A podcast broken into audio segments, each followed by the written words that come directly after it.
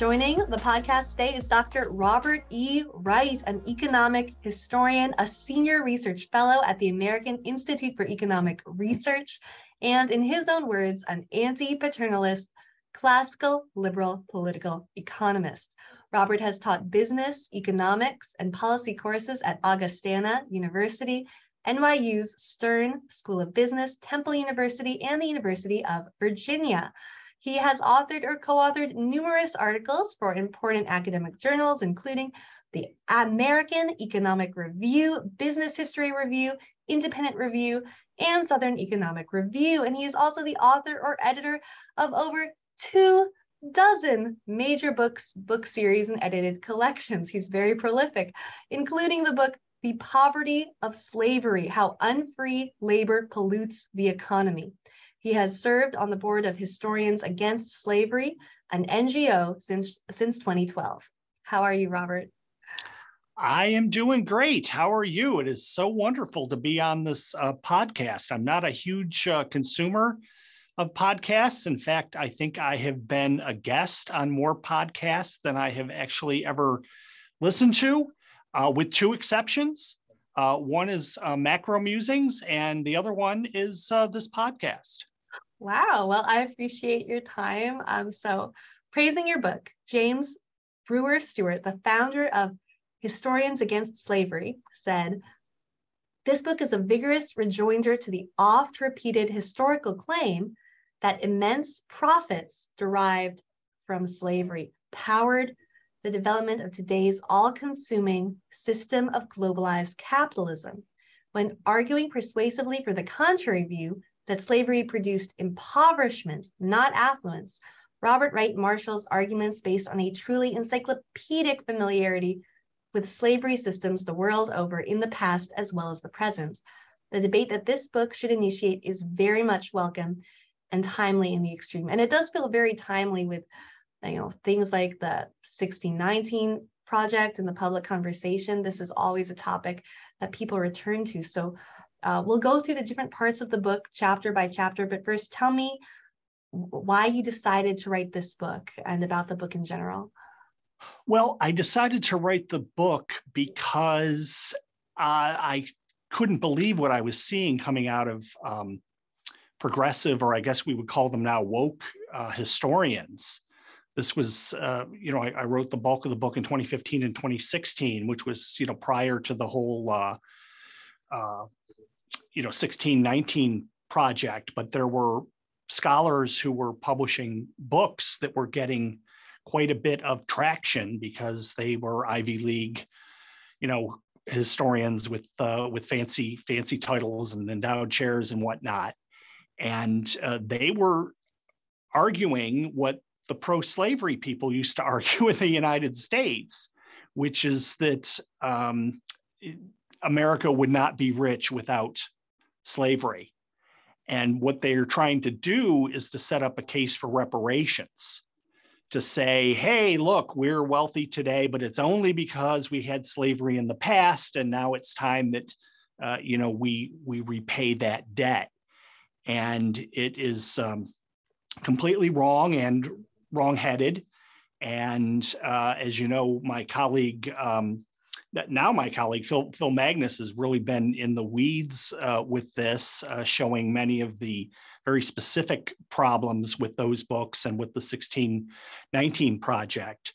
Uh, my book, uh, The Poverty of Slavery, is more of a uh, step back I look not just at the United States, but all systems of enslavement from the prehistoric period up to the present. And um, I don't ever find an instance where slavery leads to anything more than profits for slaveholders. It never helps overall economies. And it really can't for the reasons that I'm sure we'll get into in, in more detail uh, shortly. So that's the the gist of the book. The whole idea is to cut off that reparations notion uh, based on um, some very uh, poorly thought out, um, you know, economic story that slavery leads to uh, economic growth and development. So the first chapter, uh, entitled Yet Another Half Untold, provides a sort of introduction to the book and explains uh, your objectives, um, you know, putting to rest this claim that slavery can ever be economically beneficial. And you mention a number of uh, times when you heard people make claims like this. How pervasive is this belief that slavery was or can be economically beneficial? Uh, it's much too pervasive.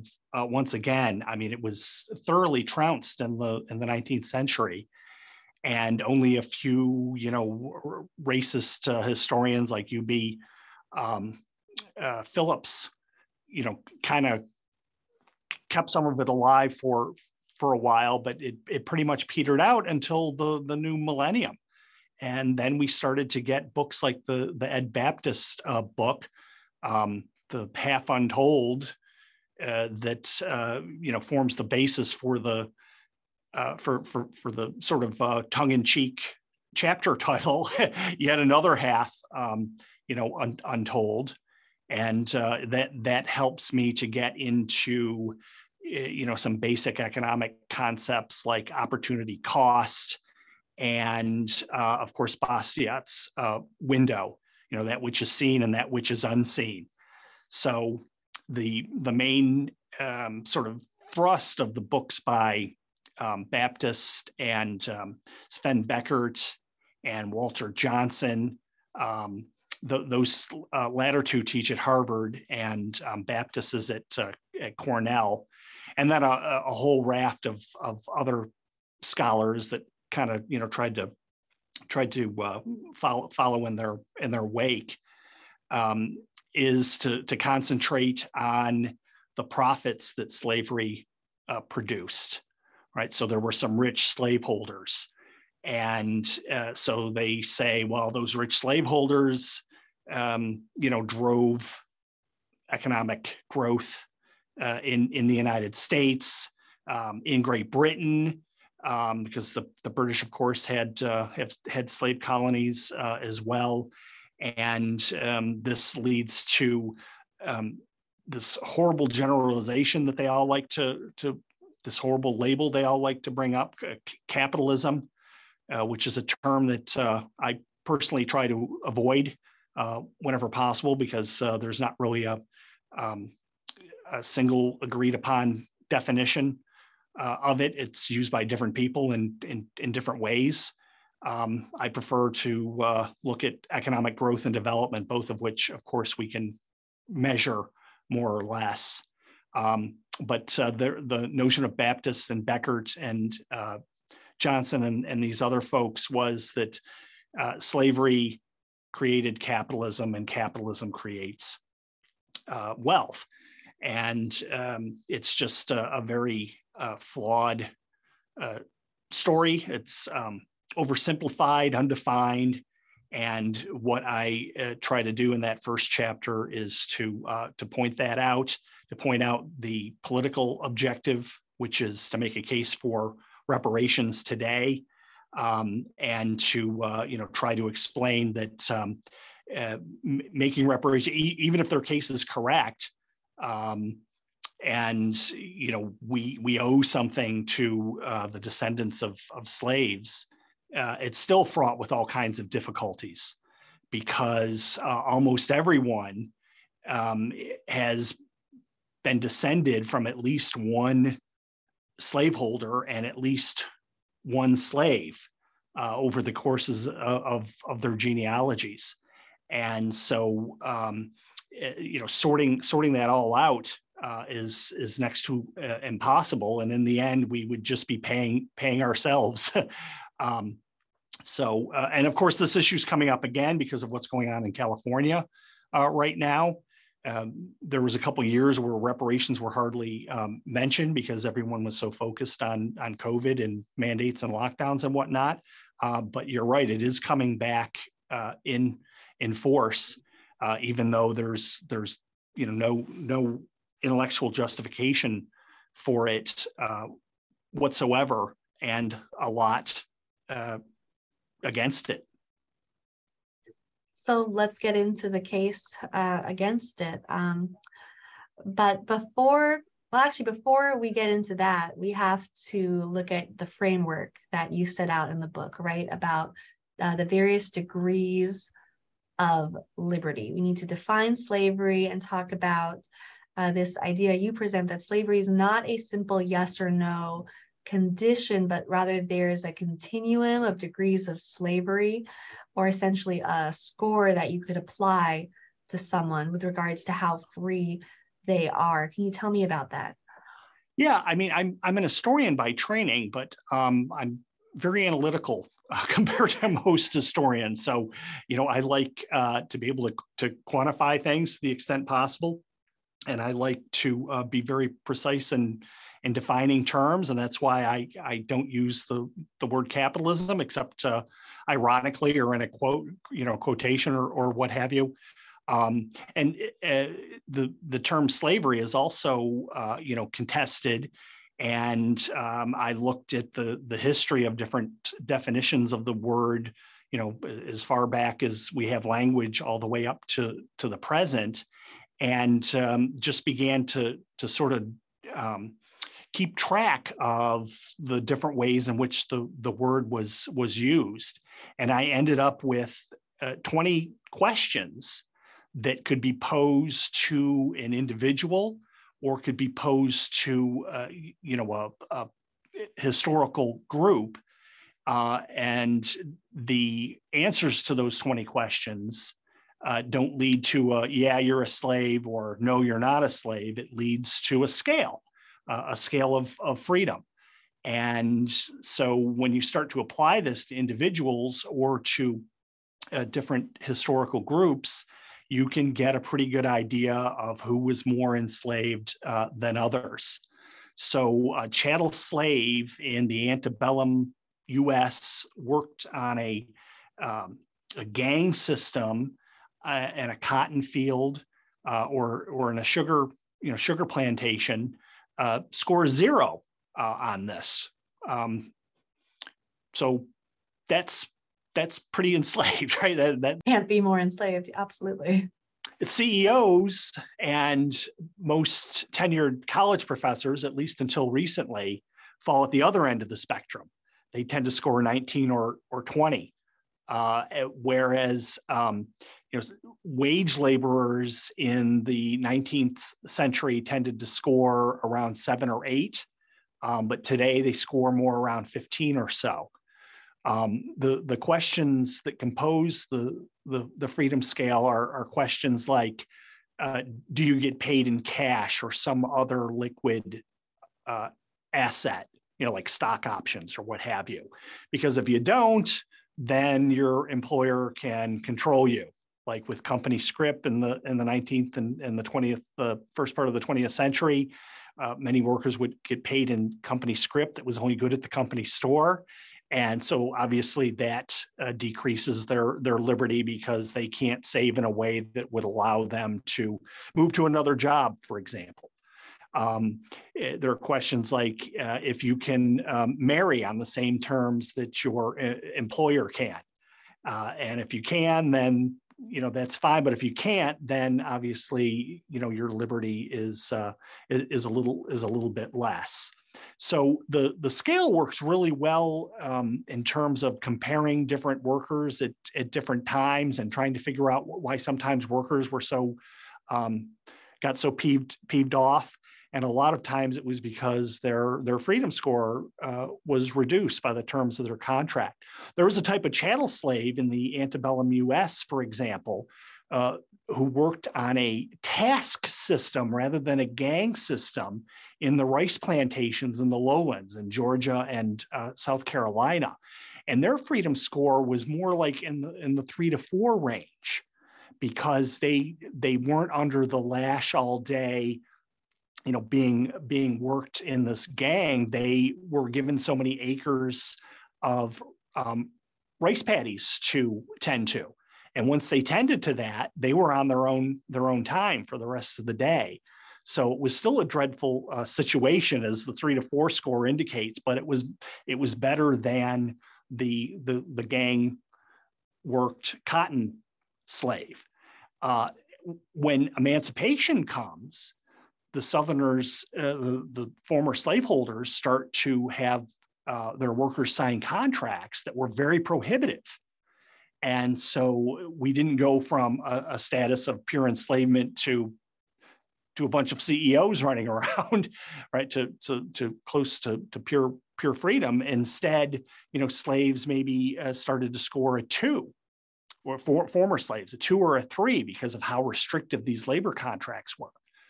Well, the rice plantation slaves actually saw the contracts as more restrictive to their freedom than they had been living under in slavery.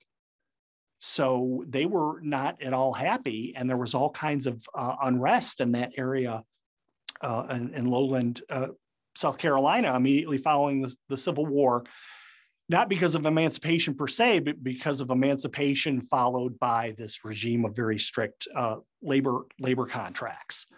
Uh, it also helps us to make distinctions um, between uh, wage laborers that were under you know restrictive uh, contracts and what would later be called as free laborers, people who had much more discretion in the terms of, of their work. So, for example, uh, in the 19th century, there were many farm girls that ended up in places like Lowell, Massachusetts, working in textile mills. They were wage laborers. Their um, lives were highly restricted by the, the corporations that uh, employed them.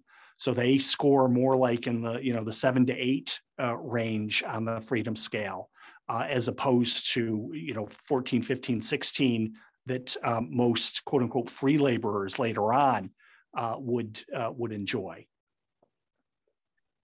And then your third chapter is an overview of slavery from prehistoric times up to the great emancipations of the 19th century.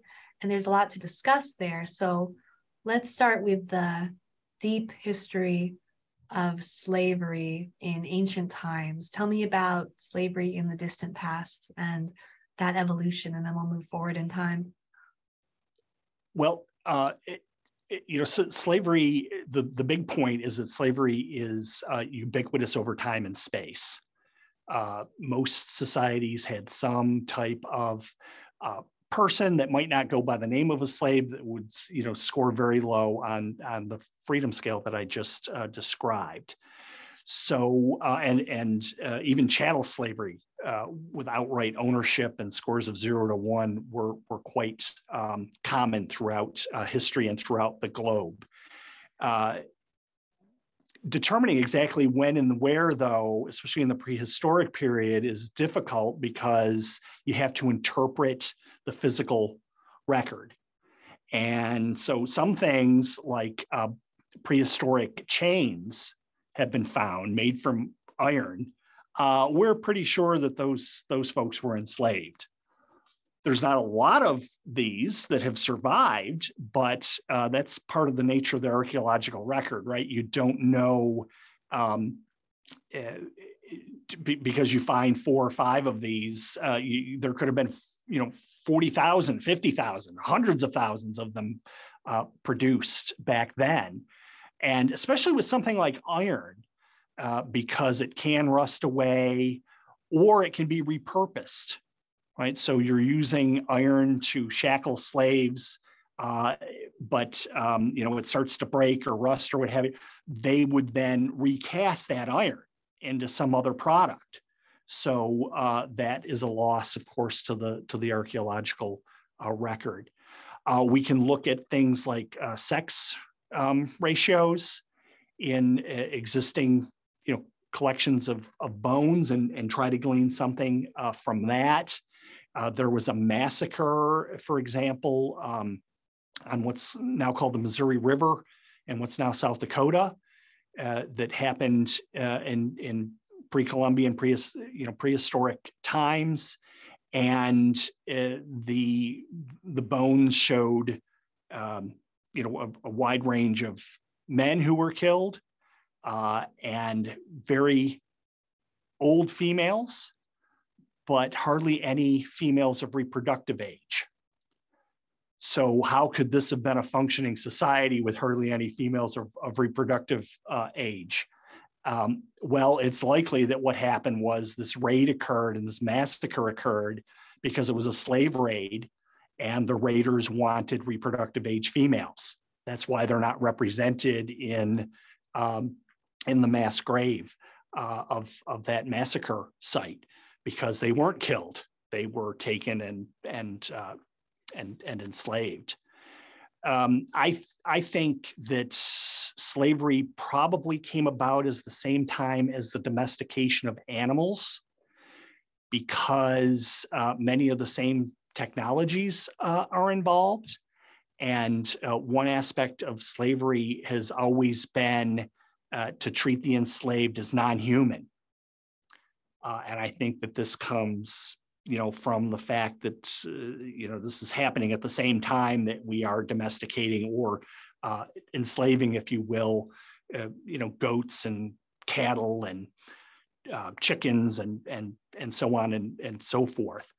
Um, some, some of the techniques that are used in animal husbandry are also used on slaves, like castrating young males.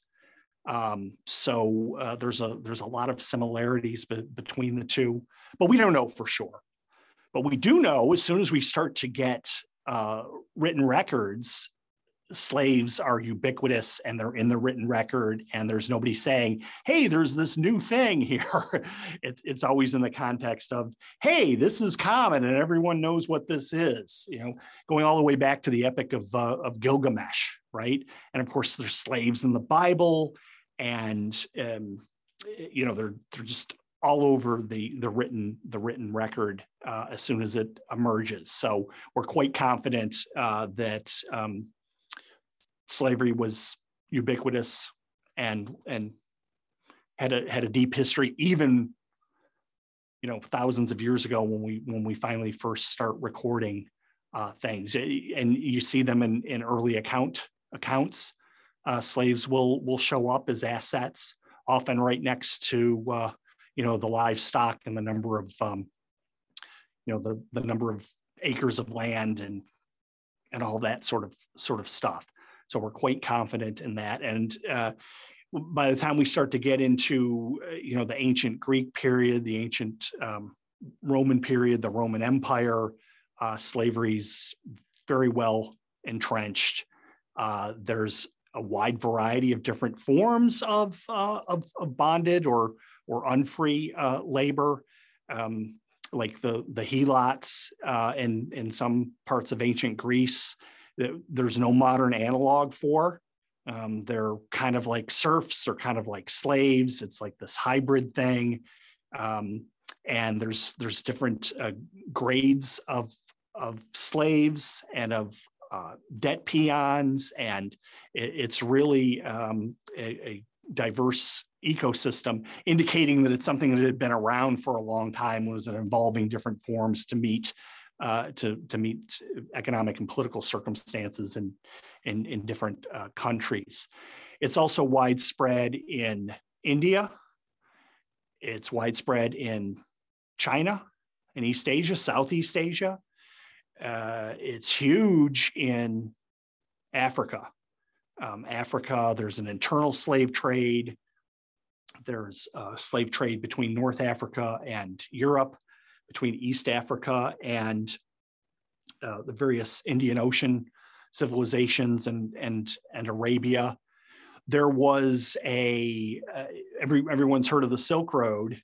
Uh, there was also a slave, a slave road uh, where uh, human beings are being shipped from one area to another uh, slaves are very interesting economically for a number of reasons. And one is that they become more valuable the further and further away from their source that they that they go.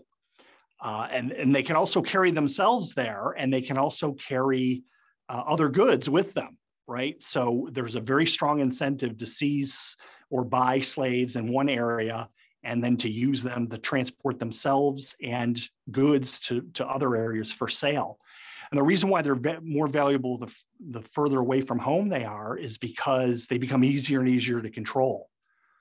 They don't know how to get back home. They don't know the local uh, language or or customs. They stand out as different, and hence, if they were to try to escape, they're more easily identified and then uh, you know return to their to their masters, to their owners. Um, so. Uh, and the word slave itself, it comes from Slav, right? Because that's the, where... the English word slave comes from Slav. Yes, the the uh, the Latin term servus, servus, comes, uh, you know, is uh, we we now use as servant or serf. So in English, yeah, there's this, and and that's because um, you know Eastern European uh, Eastern Europe was a major source of slaves. Um, Western Europe was a major source of slaves uh, as as well, and uh, not many people um, appreciate this. I mean, uh, really sophisticated folks like um, you know Tom Sowell knows this uh, extremely well. Um, he's even argued that uh, more Western Europeans were enslaved than than Africans, at least in the transatlantic part of that um, uh, of of that global slaving system. Um, you know, uh, Benjamin Franklin, for example, his last public act was to sort of mock uh, slaveholders in the U.S by, by pointing to the enslavement of Europeans by uh, Muslims in North Africa.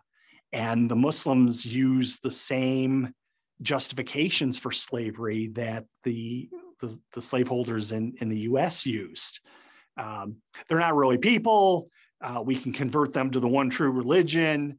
Uh, it's better for them to be slaves with us than to be out on their own in their you know barbarous barbarous land and and and so on and so forth um, so uh, so yeah and then uh, central and, and south america north america um, pre-contact there was also slavery there's all kinds uh, you know traditionally um, anthropologists and archaeologists didn't want to recognize it in the new world um, part of that um, myth of the, the noble savage, as it's sometimes uh, sometimes called.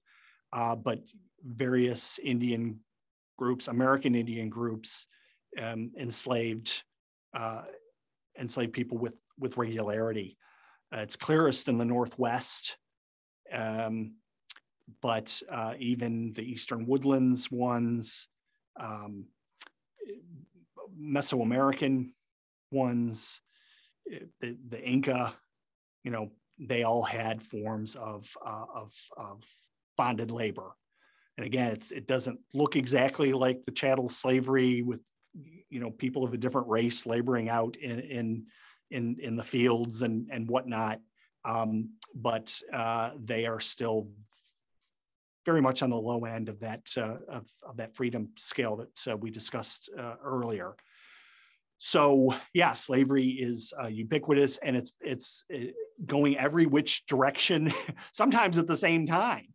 Um, where you have Vikings who are uh, raiding the the English the English and the Irish coasts, and then taking the slaves and selling them in, in North Africa.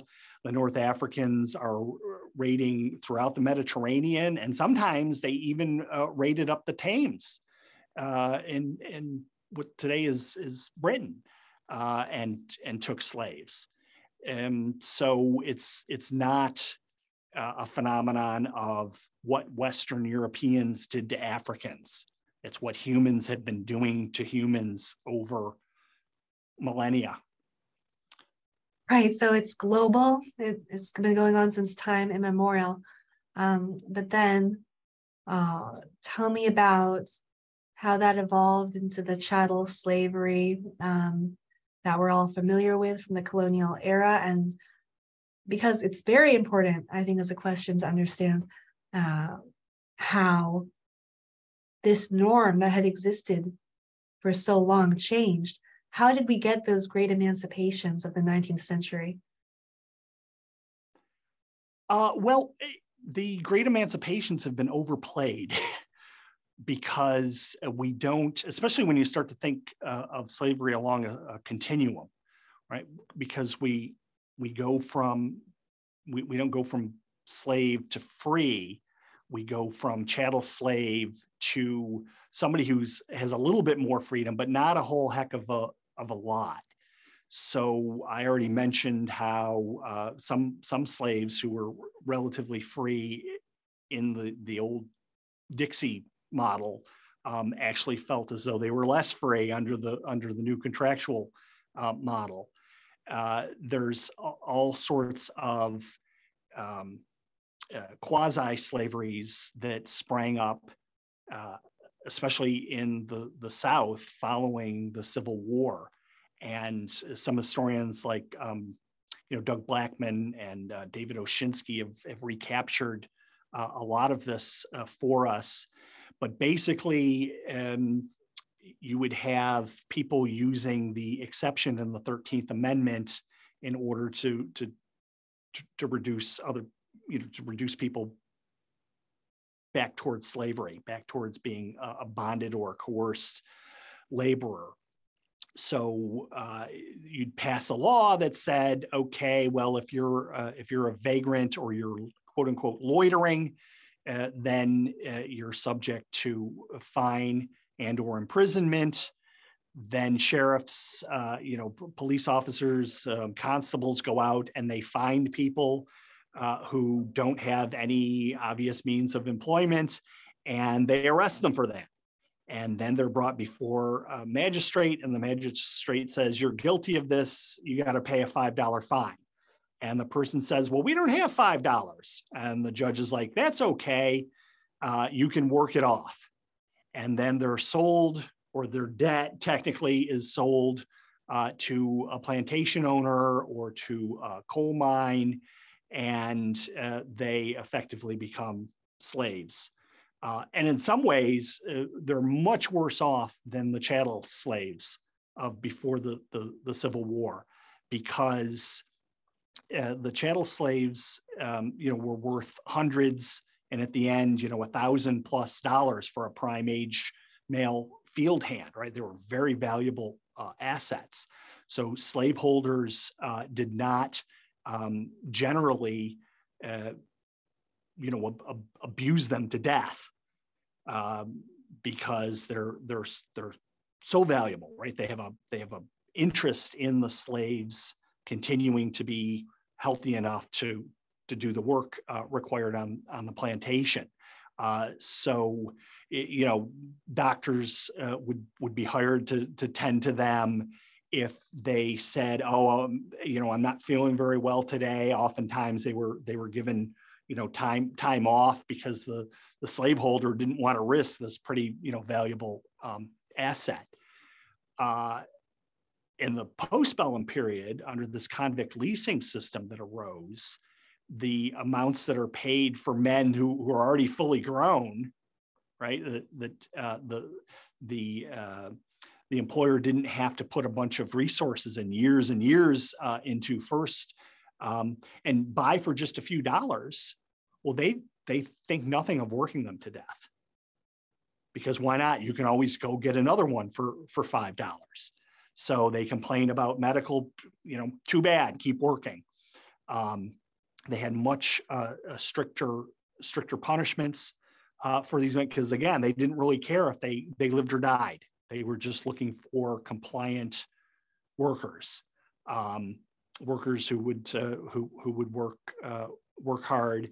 And if not then they're they're fine to put them in the ground uh, because you know they don't have very much uh, invested in them so these modern forms of slavery that came out of the old chattel system in some ways are much much harsher than uh, than than the old uh, the old system. Not to glorify the old system anyway. It's still it's still horrible, but um, just uh, looking at the the self interest of of the slaveholder, um, you know, it was vastly vastly different. What what Simon Legree does um, to Uncle Tom and Uncle Tom's Cabin, you know, was was was pretty unusual. Um, and, and, it's only after Tom just shows his, you know, that he's um, going to be utterly recalcitrant that Legree finally finally kills him. Right? Um, he gives them a lot of slack because Tom's very very valuable uh, worker. Uh, but in in the new slaveries that arise, you know they paid very little for the slaves and and so uh, they're they're they're happy to uh, you know to to work them to death if they're not going to um, you know pr- provide those rents that the that the enslavers want. And of course and that's of course really what this is all about right? Is is it's a form of it's a form of rent seeking a form of uh, theft. And of course some were worked to death under chattel slavery as well especially in places like the caribbean. You saw all sorts of different conditions depending on what location you're looking at right? But um, that's, we're, that's right. we're getting ahead of ourselves a little bit. Can you tell me about the rise of the transatlantic slave trade and the rise of the anti slavery movement, because obviously throughout history there have been sporadic criticisms of slavery. There have been brief bans on trading slaves at different times in history, but how did we get to a point where that legal change uh, stuck? Well, I, it, it sticks uh, I mean, well, but, but first, the rise of the transatlantic slave trade. Let's let's talk about the rise of the system before we talk about how it. Um, yeah, it, it was it was not a European invention mm-hmm. because um, Africa had already been decimated by these different slaving systems. The one where Muslims come down from the from the north, and um, they either seize uh, sub-Saharan Africans outright, or they purchase them, they trade for them uh, with um, uh, other sub-Saharan, you know, enslavers. And there's also this system on the east where uh, sub-Saharan, and Afri- uh, South African slaves are, um, or Africans are being enslaved and then shipped to uh, India and Southeast Asia and and and China, uh, and and and and so forth. So um, the Europeans don't invent that. They they just come into this system that's already there, and they start to uh, either go to places that were relatively cloistered previously, because just from the sheer distance, the transaction cost, you might say, of these other two systems, or because they start to outbid the other the other enslavers, uh, the other slave traders, and so they start to take um, you know slaves uh, slaves away to work in the uh, plantations in the Caribbean and in Brazil and in uh, North North America. Relatively small percentage of them actually end up in, in North America um, because, uh, as we talked about previously, there did develop the system in, in North America where the um, the slaves are valuable. They're kept healthy enough that not only do they work, they also reproduce which is fairly unusual in enslaved systems. In the Caribbean systems, for example, they often work people to death at an average of like seven years, and those populations are not um, they're not self reproducing. They're they're dependent on the slave trade. They're dependent on this new stream of of enslaved Africans uh, coming in. So that makes it possible once there's finally the development of um, anti-slavery and ab- abolitionist ideas. Pretty much, I, I mean, in, in, the earlier period, there were a few groups, like in ancient Greece, that uh, said this probably isn't right, but they never really gained traction. But they started to gain traction in the 18th century and the 19th, uh, early 19th century in the Anglo world, and it's eased by the fact that there is this other source of labor that's available and that source are uh, what are called Indian coolies or uh, Chinese coolies. They're indentured laborers. So they're not chattel slaves, or they're not they're legally not chattel slaves, but they are very low on the freedom scale. So uh, the places in, in the, the, British Empire, for example, that have been relying on um, African slaves simply switch over to these indentured laborers. So they're still, uh, you know, able to continue more or less business as usual, but uh, you know, people convince themselves that these folks weren't weren't slaves because they signed contracts, and uh, it turns out that um, you know they really didn't give their consent to any of this. They were lied to. They were illiterate, um, and you know, so the fact that they they made their mark on a piece of paper in a language that they don't even know uh, is hardly indication we know today of their actually giving consent. Uh, also, we consider consent today not just sort of pre consent, where we agree to a contract, but ongoing consent, right? Where today we think, well, if somebody doesn't like their employment situation, they should be able to, to leave it. And we do make a few exceptions for like movie stars and um, professional athletes and so on and so forth. You know, we allow to lock themselves into contracts. But one of the conditions of free labor is that we don't allow that um, uh, uh, for for the vast majority of the of, of, the workforce. Right, they can leave when they want, um, so they have to give a continuing consent. But these uh, early indentured laborers, they were signing up for you know three, five, ten years at a time, um, lied to about the conditions, when they get there, they don't like what's going on, but there's nothing they can do about it at that point because they're 2,000 mile sea trip away from home. They don't know any of the local customs or anything. They stick out like sore thumbs if they try to escape. So um, it's something very close to, to chattel slavery.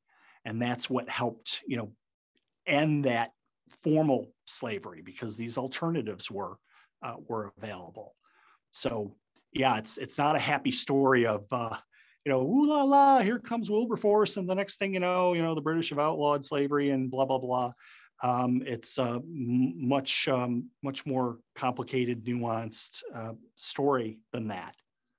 Though still progress, right? That that is just not a big no. And maybe uh, an important thing to think about there is not just the change in the practice, which may have been in practice, many people going from a zero to a three, but the change in how people thought about slavery, because throughout most of history, people, for the most part, did not question slavery's morality. Most people throughout history just sort of accepted that that's the way things were. And then in the lead up to, uh, you know, the Civil War, many people would make arguments that not only was it not uh, bad, some people tried to claim it was actually very good. And there were uh, debates related to that. So, can you talk about the change in how people thought about slavery? Uh, yeah, you're absolutely right. For most of uh, human history, recorded history, there's very little um, resistance to to slavery. It's thought to be something natural. Uh, it's thought to be um, a good thing even for the enslaved, because uh, they could, if if they were seized in a in a war, for example, which is one of the major ways that people over time have been become enslaved. Uh, well, you could have been killed right then and there. So you weren't killed right then and there. So that so enslaving you was a good thing. Um, that uh, you know you did a bad thing, right? So there's so there's always been this this element of uh, how how do you pay restitution to society uh, for for breaking the law? Well, we you know not many societies are just throwing people into um, cells where they do nothing and need to be fed and whatnot. Right? Uh, most of the time, it's okay. Well, I, we could put corporal punishment on you, um, uh, e- even capital punishment, and take your life. But we're not going to do that. We're going to allow you to live, but you're going to have to uh, do what this person tells you to do for the rest of your for the rest of your life. Uh, or if you owe a big debt and you can't, uh, or any debt and you can't repay it, uh, you know, we could uh, do very nasty things to you, but we're just going to enslave you instead. Uh, was was sort of the the mentality. But you know, the Enlightenment comes along, and we start thinking about liberty. And um, there, there are some people who start to interpret the Bible in, a way that makes it um, seem like it's not, uh, you know, it, especially the New Testament doesn't jive with uh, with with enslaving others. And uh, I think that we finally start to come to, to realize that uh, one person enslaving another actually hurts everyone economically. But hurts them morally too in some way, but you know that that's a, a bit slippier, you know, more more more slippery of a concept. But um, we uh, come to realize that uh, slavery creates very large negative externalities or pollution. and, uh, and, and it's because people do not want to be enslaved. And the, um, there are some cases of people with like Stockholm syndrome, or sometimes supposedly the the victims of the the uh, the slaughterhouses, as they're called in in in English, these um, horrific rape brothels uh, in suburban um, Paris, where women uh, have to service men 12 hours a day, one right after the other, um, with a with a six minute rule in place. Um, you know, do they do that for years, and and they they're just um, you know they they they it's very difficult to come back uh, from that. Um, but in most instances, uh, people who are enslaved still have uh, enough sense of, of self that they don't want to be enslaved and they resist.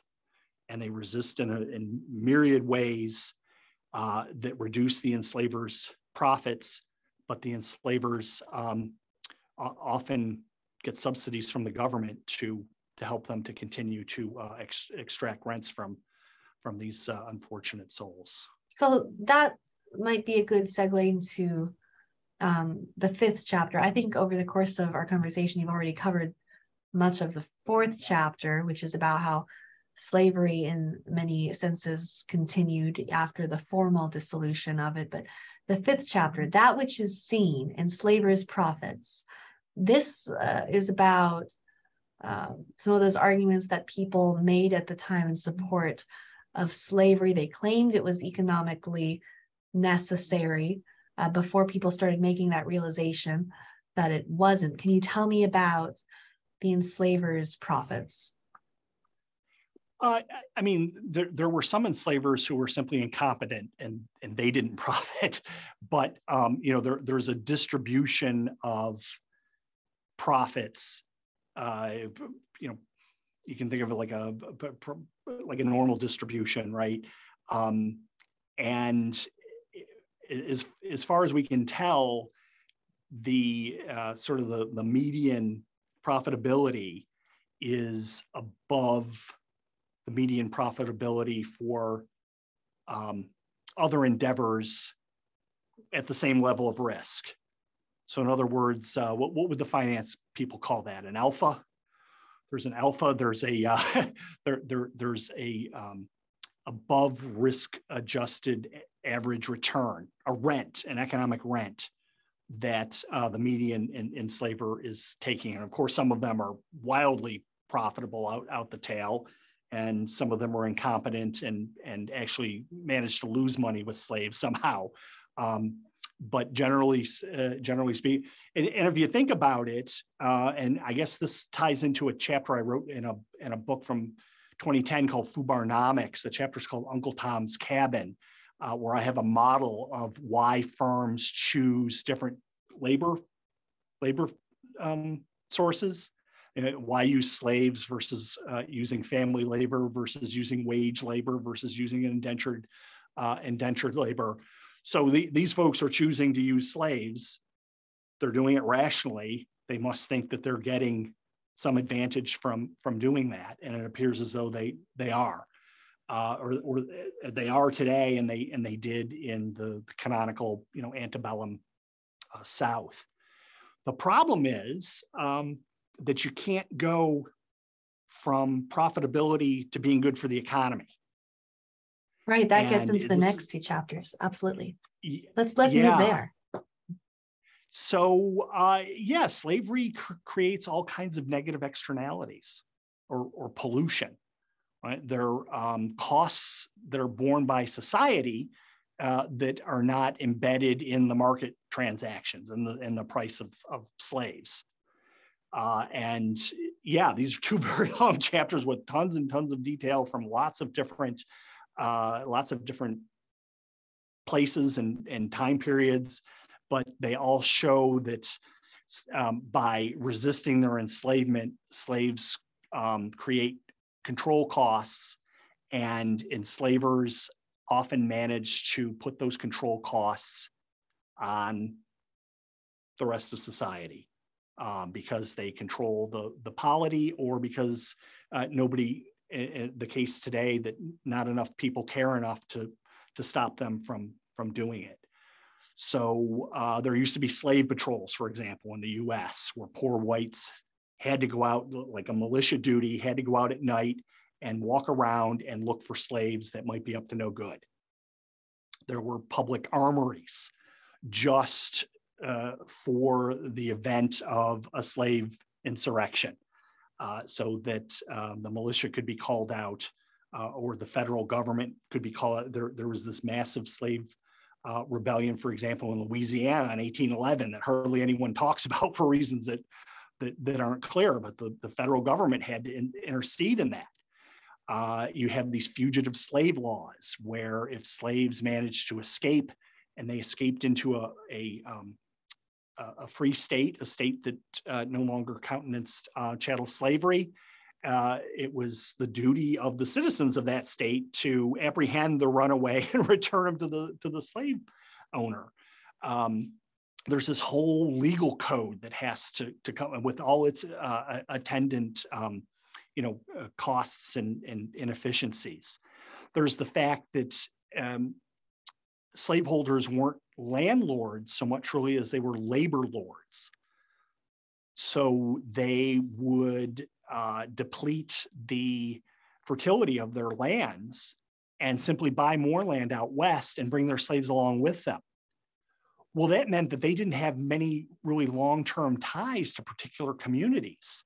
So they didn't invest in uh, the the churches and the the banks and the railroads and all, all like they did in the north because they didn't have an incentive to do that because they're expecting in 20 years that they're going to be moving to uh, you know to, to fresh to fresh lands.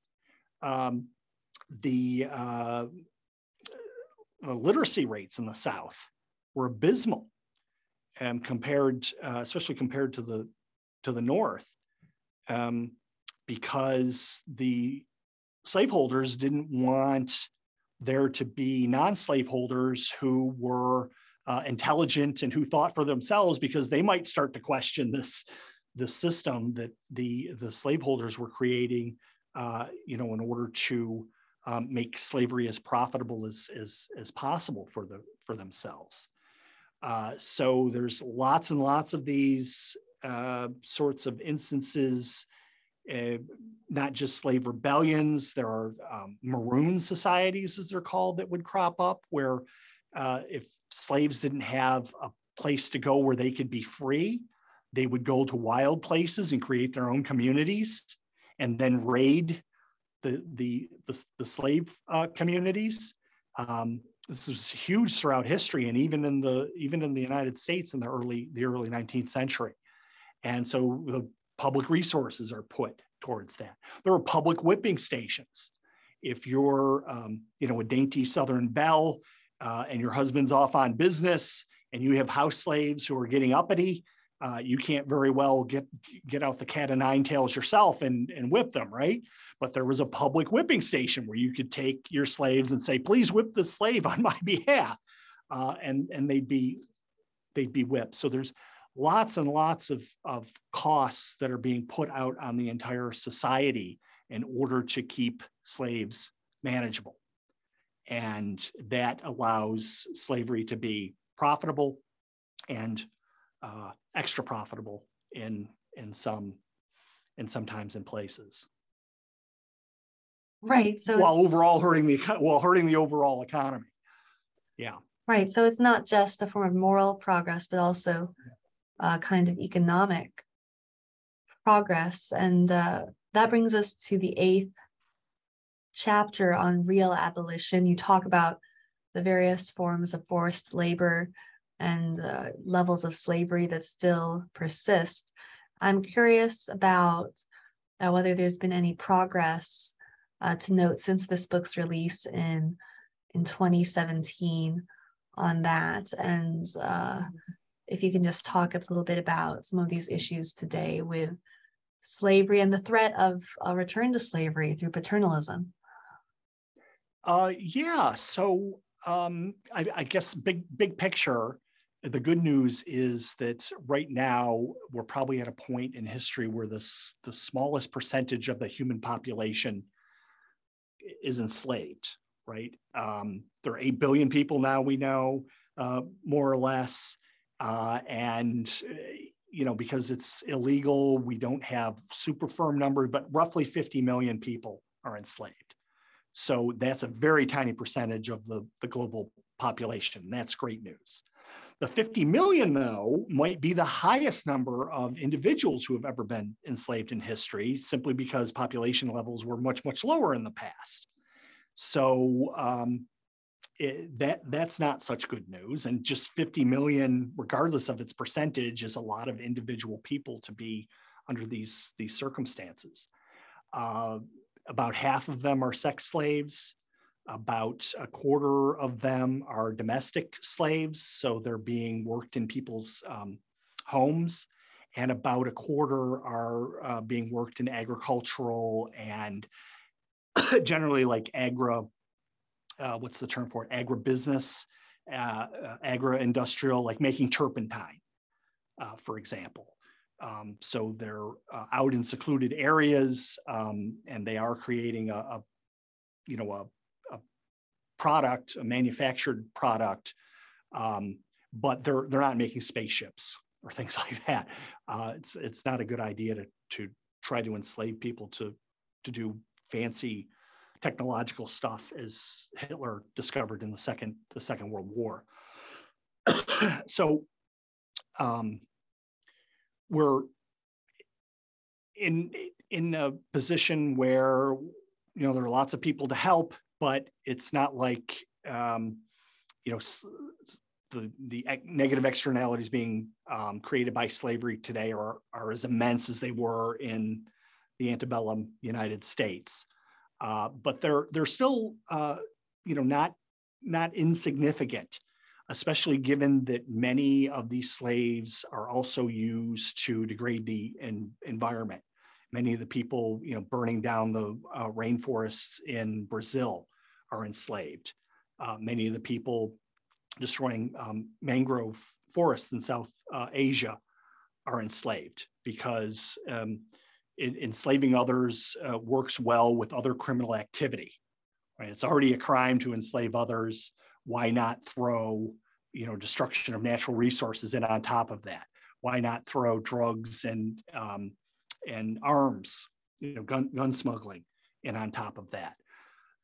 so we've seen the development of um, you know, organized crime syndicates throughout the world that in, engage in what's sometimes called the, the big three um, guns, girls, and um, uh, drugs. So you know, it's a it's a constant struggle. Uh, the pandemic did not help.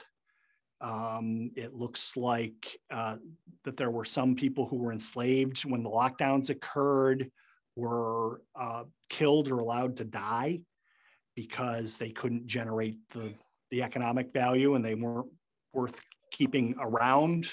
Um, especially when people started to realize that it was going to be more than two weeks to flatten the curve, sort of sort of thing you just don't want to release your slaves because then they're witnesses potentially uh, against you.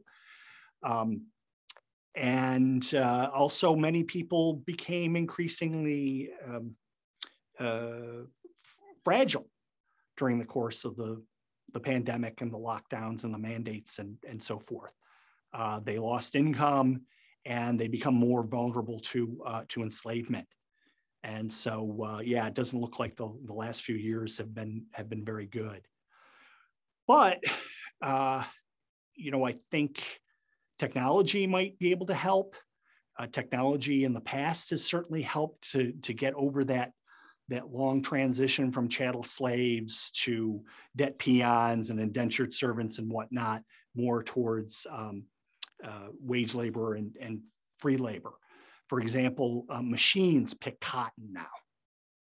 We don't have human beings bending over fields in Oklahoma and and uh, the area outside of Lubbock, Texas, you know, picking picking cotton. Machines do it. Uh, so um, machines could also help uh, in certain um, you know, aspects of, uh, of, of modern modern slavery, slavery and sex trafficking. Again, about half of which is is you know the sex the sex industry. So, what about the uh, threat? Uh, I've I've heard you talk about the threat of a return to slavery because again, it's very unusual historically for there to be widespread agreement that that slavery is bad, and thank goodness we all now, uh, you know, outside of a couple of groups like the Islamic State, pretty much agree that it's bad. Uh, what would be the threat of a uh, reversal on that of a, a, change back towards slavery? Uh, any major um, economic disruption could easily bring it back. And, uh, you know, I doubt that uh, the word slave would be used, at least at first. Um, just like in the past, they'd come up with with some some euphemism for it, and we know now, you know how how plastic or pliable words have become, right? Uh, uh, who who knows what um, what label could be given to them? But uh, if you if you watch any sort of uh, sci-fi dystopian apocalyptic uh, story like these zombie thing, there's always slavery that's being that's being redone um, in in one form or or another. It's um, you know in, unless you have a government that supports uh, life, liberty, and, and property and can protect that, then people go back to the old um, trade or raid thought all the time, right? Because right, right now, most of us still just default to trade. We want to work together, find our mutually beneficial uh, interests, and and exchange. But we could very easily slip back into a situation where if you see another person, you're not thinking, oh, what can I exchange with them for, for mutually beneficial gain? It might be simply, how do I bonk this person on the head and uh, take control of either their stuff or maybe the person themselves? And you've talked so, about also thinking again of slavery as kind of a continuum. You talked about the rise of paternalistic thinking and how that relates to this issue. Yeah, there was some interesting uh, experimental research being done um, by uh, some students of um, Alvin Roth before the pandemic that showed, at least in Germany, that paternalism is uh, rife in people's thinking. And they did it by uh, presumably having an experiment about eating bugs. Uh, and they'd have, you know, pe- people would say, well, yeah, what, what, would your reservation price be to eat that disgusting thing right there? And people would give their answers and whatnot. But what they really wanted to test was if people were willing to say that other people can't eat the bug and they found uh, you know like 90% of people were willing to do that wanted to do that wanted to say i don't think that anyone should be allowed to eat this bug for less than $500 or 500 euro i guess because it's, it's, it's germany. They repeated the experiment with um, uh, interest rates um, basically saying okay you can get 5 euro tomorrow for partaking in this experiment or you can get 50 euro in a year. Which do you prefer and of course, you know, most educated people are going to say, well, give me 50, at least back, be, you know, when interest rates were low, yeah, give me, give me 50 in a year. But um, the real experiment was, do you want to make other people do the same choice that you've made?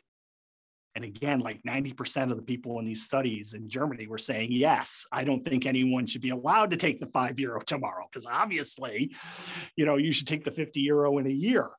Uh, and so uh, what I was what I was hoping was to see more of these sorts of so we can't do them historically obviously but to see more of these sorts of scientific uh, econ- uh, economic experiments being done in different cultures. Uh, to see if this is a German thing or if this is a human thing or the extent to which it is dependent upon uh, educational systems or, or if it's something in, inherent in, in humanity we want to think that we know what's better for for for other people which of course was a main justification for for slavery and could become again right um, you're not capable of making decisions yourself. So I will make those decisions for you, and you're going to be better off for it. Which, of course, is a lot of what government does as well. well, think there's still obviously a long way to go, but I think there's little doubt that the abolition of legal slavery has constituted one of humanity's greatest moral achievements. It's definitely worth talking about for the Human Progress podcast. And, um, you know, the ongoing struggle against slavery is one of the greatest moral imperatives. You're doing important work there. And your research has also shown that uh, this dramatic global change in norms around slavery is not just a moral victory, but is also crucial to human prosperity. So Thank you again for speaking with me on this podcast. And I hope everyone listening will check out your book. Again, it's The Poverty of Slavery How Unfree Labor Pollutes the Economy, and your other work on this topic.